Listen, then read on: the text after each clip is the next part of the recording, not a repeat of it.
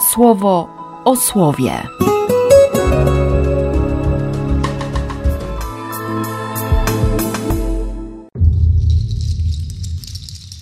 4 października, wtorek. I wielbili Boga z mojego powodu. Tak sobie pomyślałem o tym, czy, czy jestem powodem do tego, żeby ktoś uwielbiał Boga. I również zacząłem myśleć o, o moich siostrach i braciach, którzy są powodem do tego, bym, bym stawał w modlitwie uwielbienia.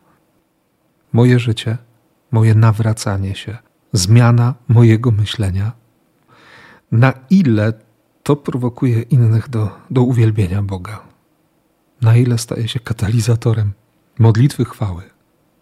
Jestem pewien, że, że to dobry temat do zastanowienia się, że warto dzisiaj z tym usiąść przed Panem.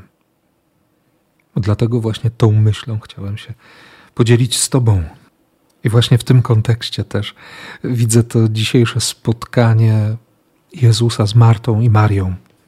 Ten wyrzut. Panie, czy nie obchodzi Ciebie to, że moja siostra zostawiła mnie samą z całą robotą?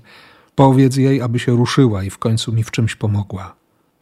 Wydaje się, że święty Łukasz nie zostawia suchej nitki na Marcie, ale, ale jestem przekonany, że, że skoro oni byli przyjaciółmi i nawet jeśli w tamtym domu.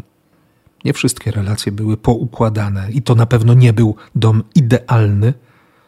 To obecność Jezusa pozwalała na to, żeby, żeby stanąć w prawdzie wobec siebie, wobec swoich pragnień, oczekiwań i, i posłuchać Jego słowa, Jego wyjaśnienia, a przede wszystkim tak zwyczajnie usłyszeć to, co On ma do powiedzenia, to, czym On chce się podzielić. Maria potrafiła to zrobić. Usiadła i słuchała, chłonęła to, co mówi Jezus. Rzeczy ważne i, i pewnie mniej ważne, takie zwyczajne, codzienne, takie ludzkie. Z jednej strony, kiedy czytam to słowo, to, to dziękuję Bogu za to, że, że On mnie zawsze słucha, że ma dla mnie czas, że przyjmuje wszystko z ogromną uwagą. Przyjmuje wszystko, co mam do powiedzenia i w rzeczach ważnych, i w takich, które patrząc z boku, można by nazwać delikatnie mało istotnymi. Ale też dziękuję mu dzisiaj za ludzi, którzy, którzy potrafią to robić, którzy słuchają, którzy przyjmują. I proszę go bardzo o to, bym, bym był takim człowiekiem, który usiądzie i słucha, który się nie boi tracić czasu i nie martwi się tym, że że potrzebny jest czas na słuchanie. Maria dobrze wybrała to, co nigdy nie zostanie jej odebrane. To On nie pozwoli odebrać tego, co, co tak ważne.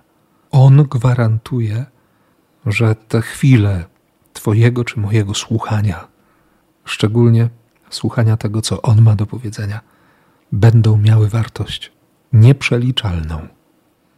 Staną się ostatecznie niebem, naszym niebem. Bardzo Ci tego życzę i błogosławię równie mocno. W imię Ojca i Syna i Ducha Świętego. Amen. Słowo o słowie.